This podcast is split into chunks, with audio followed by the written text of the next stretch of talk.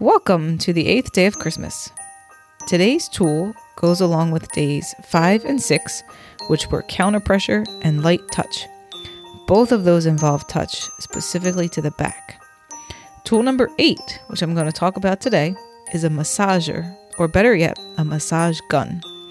This can be great for when your support person might need a break from doing counter pressure or you're just not feeling it. A massage gun is a fantastic tool to have because you can use it on your lower back to help with pain during contractions, but it can also be used all along your back and shoulders to help keep you relaxed. I love a good massage, especially in my shoulders where I hold a lot of tension.